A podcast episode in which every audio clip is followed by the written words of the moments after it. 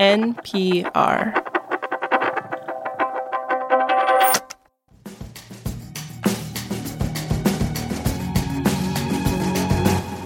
This is the indicator from Planet Money. I'm Wailin Wong. And I'm Paddy Hirsch. Wailin, I have a question for you. Do you Reddit? Do a little bit. I don't post, but I do lurk on several subreddits. Okay, tell me which ones. Well, there's a Planet Money one for starters. And I also read ones on skincare and on Disney because I'm a low key Disney adult. Yes. This gives me a bit of an insight into you. Well, Reddit. For those of you who don't like to disappear down virtual rabbit holes of an evening, is a website and an app that hosts message boards, a lot of message boards, on which users can post, well, pretty much anything. And Reddit is going public. Up to now, it's been a private company, but next month it plans to sell its shares in an initial public offering that will reportedly value the company at more than $5 billion. So far, so Wall Street. But what makes the Reddit IPO so interesting is that it plans to do things a little differently. It's going to offer a chunk of its shares, we don't know how many yet, to its users, the very people who post on the platform. So, on today's show, we're going to look at why Reddit is making this move and what it might mean for the company's stock. We're going to speak to our friends at the WBUR podcast Endless Thread about this one, and we're going to ask them the key question Could this wild and crazy plan crater Reddit's IPO or send it to the moon? I can tell which subreddit you read.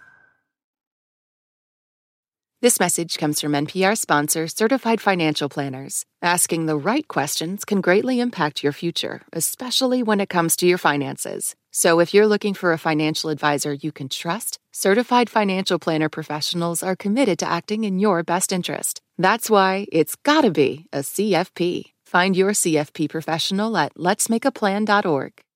This message comes from Apple Card. You earn up to 3% daily cash on every purchase. That's 3% on products at Apple, 2% on all other Apple Card with Apple Pay purchases, and 1% on anything you buy with your titanium Apple Card or virtual card number. Visit apple.co slash card calculator to see how much you can earn. Apple Card issued by Goldman Sachs Bank USA, Salt Lake City branch. Subject to credit approval. Terms apply. This message comes from NPR sponsor Arctic Wolf. Their researchers have released the Arctic Wolf Lab's 2024 Threat Report. Why will 2024 be a volatile year for cybersecurity? Learn more and get your copy now at arcticwolf.com/npr. Anyone who's ever spent any time on Reddit knows that it's kind of this labyrinthine place, and if you're a newcomer, you really, really need a guide. Well, my guide today is Ben Brock Johnson. He is the tech correspondent for WBUR's Here and Now, and he's also the co host of the WBUR podcast Endless Thread, which explores the internet's vast and curious ecosystem of online communities. Places like Reddit, in other words. Thanks for joining me today, Ben. Anytime, Paddy. Anytime. Reddit is my Roman Empire. I'm thinking about it all day, every day. All right, so let's define some terms. So, what the heck is Reddit? I mean, to, to, me, it seems like just a bunch of message boards. So, Reddit is really a huge group of online communities gathered around specific topics. And those online communities, which are also called subreddits, can exist on their own, but they can also connect to each other. You can cross post things from one community to another. They can also kind of develop their own cultures, their own memes, their own rules of engagement. And the most popular stuff gets aggregated into a sort of front page. And that's why Reddit has long been called the front page of the internet, because things that are most popular get on that front page. But Reddit's real power is actually off of that front page. It is really in these specific topic focused subreddit communities. All right, so now I have a better idea about what Reddit actually is but I'm not so clear on how its business model works. And from what I've read, the company hasn't made a profit in 18 years. That said, it does make money $804 million last year, in fact.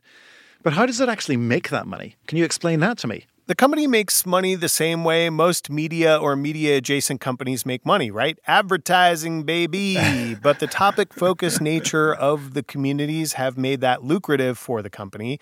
But then there's what a lot of people would argue is the real value or Reddit gold, if you will, and that is data not just for ads, but for artificial intelligence. There have been some popular posts I've seen on Reddit in the last week about this.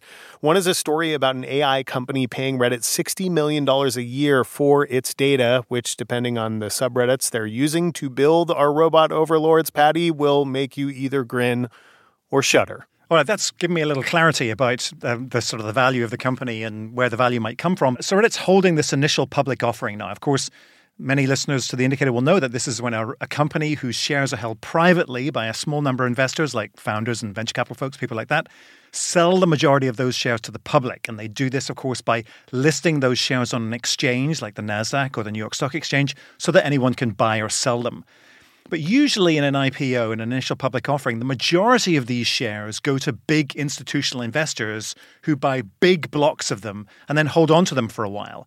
How is Reddit's IPO different to this? Well, one major way it's different is that Reddit is letting users get in on this IPO in an interesting way. Along with the usual dog and pony show, companies go on to large investment firms and groups ahead of an IPO Reddit announced that top users of the site would get the same kind of access to buying and holding stock at the starting line. Now, if you know Redditors, you know they are not easily pigeonholed as acting a particular way, and also they are not easily controlled. So, this traditional kind of lockup period at an IPO, where big investors hold the stock in order to create some stability and value in its price, could look pretty different when a bunch of these stockholders are actually interneting Redditors.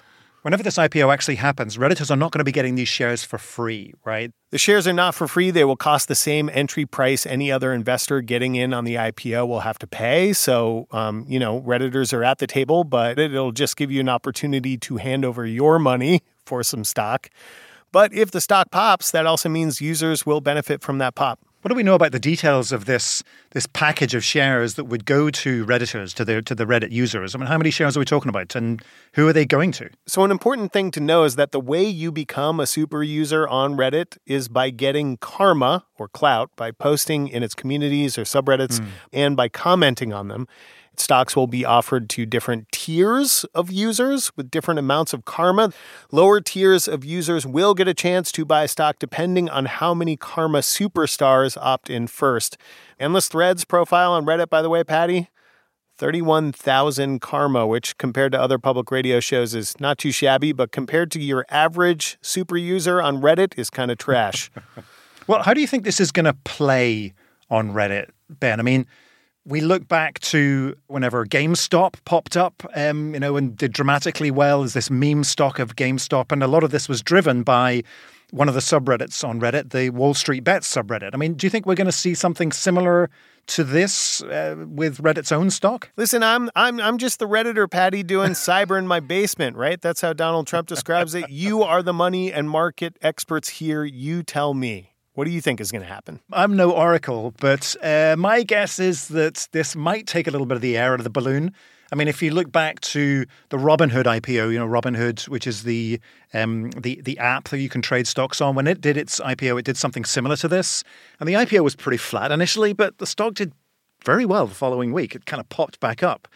So I think with all of those rabid redditors going bananas for the stock, I think it'll be just fine. But it does raise the question why is Reddit actually doing this? One does not simply walk into an IPO without thinking about this user base. Um, you might remember last year the massive revolt users had to the company making changes to its API access and starting to charge for it. This is, um, you know, a preparation the company made for going public, and that really brought the site temporarily to a grinding halt. Mm. Now, from what I've seen, Redditors regard anything involving the company's success, financially or otherwise, with a heavy amount of skepticism. Um, and by those measures, that that's kind of a reasonable position, right? Ultimately, you know, if the service is free, you are the product, and that is true of Redditors. The value of the company is created by those users, and if the users revolt, you know, there's a tech company graveyard full of skeletons of companies that drove their user bases away. And again, this is this is really at play with all of this. Ben Johnson, co host of the WBUR podcast Endless Thread, available wherever you get your podcasts. Ben, thanks very much. Paddy, I will go to a dark corner of the internet with you anytime. One thing I would like to know, I mean, I'm I, I do visit Reddit very occasionally, but very cautiously, and I don't really know what I'm doing. Give me some recommendations of places that I should go as my guide. Well, Paddy, you and I have been in public radio for a long time, so I think we should start a subreddit called Public Radio Backrooms. Wow, that sounds kind of interesting. Wailin, would you be uh, would you be up for that? Would you spend some time there? Well, I'm not going to volunteer to moderate it, but I would lurk on it like I do my other subreddits. This episode was produced by Julia Ritchie with engineering by Sina Lafredo. It was fact checked by Sierra Juarez. Kate Concannon is the show's editor, and The Indicator is a production of NPR.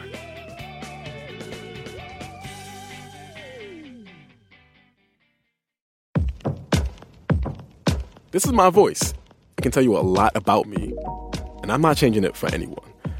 In NPR's Black Stories, Black Truths, you'll find a collection of NPR episodes centered on Black experiences. Search NPR Black Stories, Black Truths wherever you get your podcasts.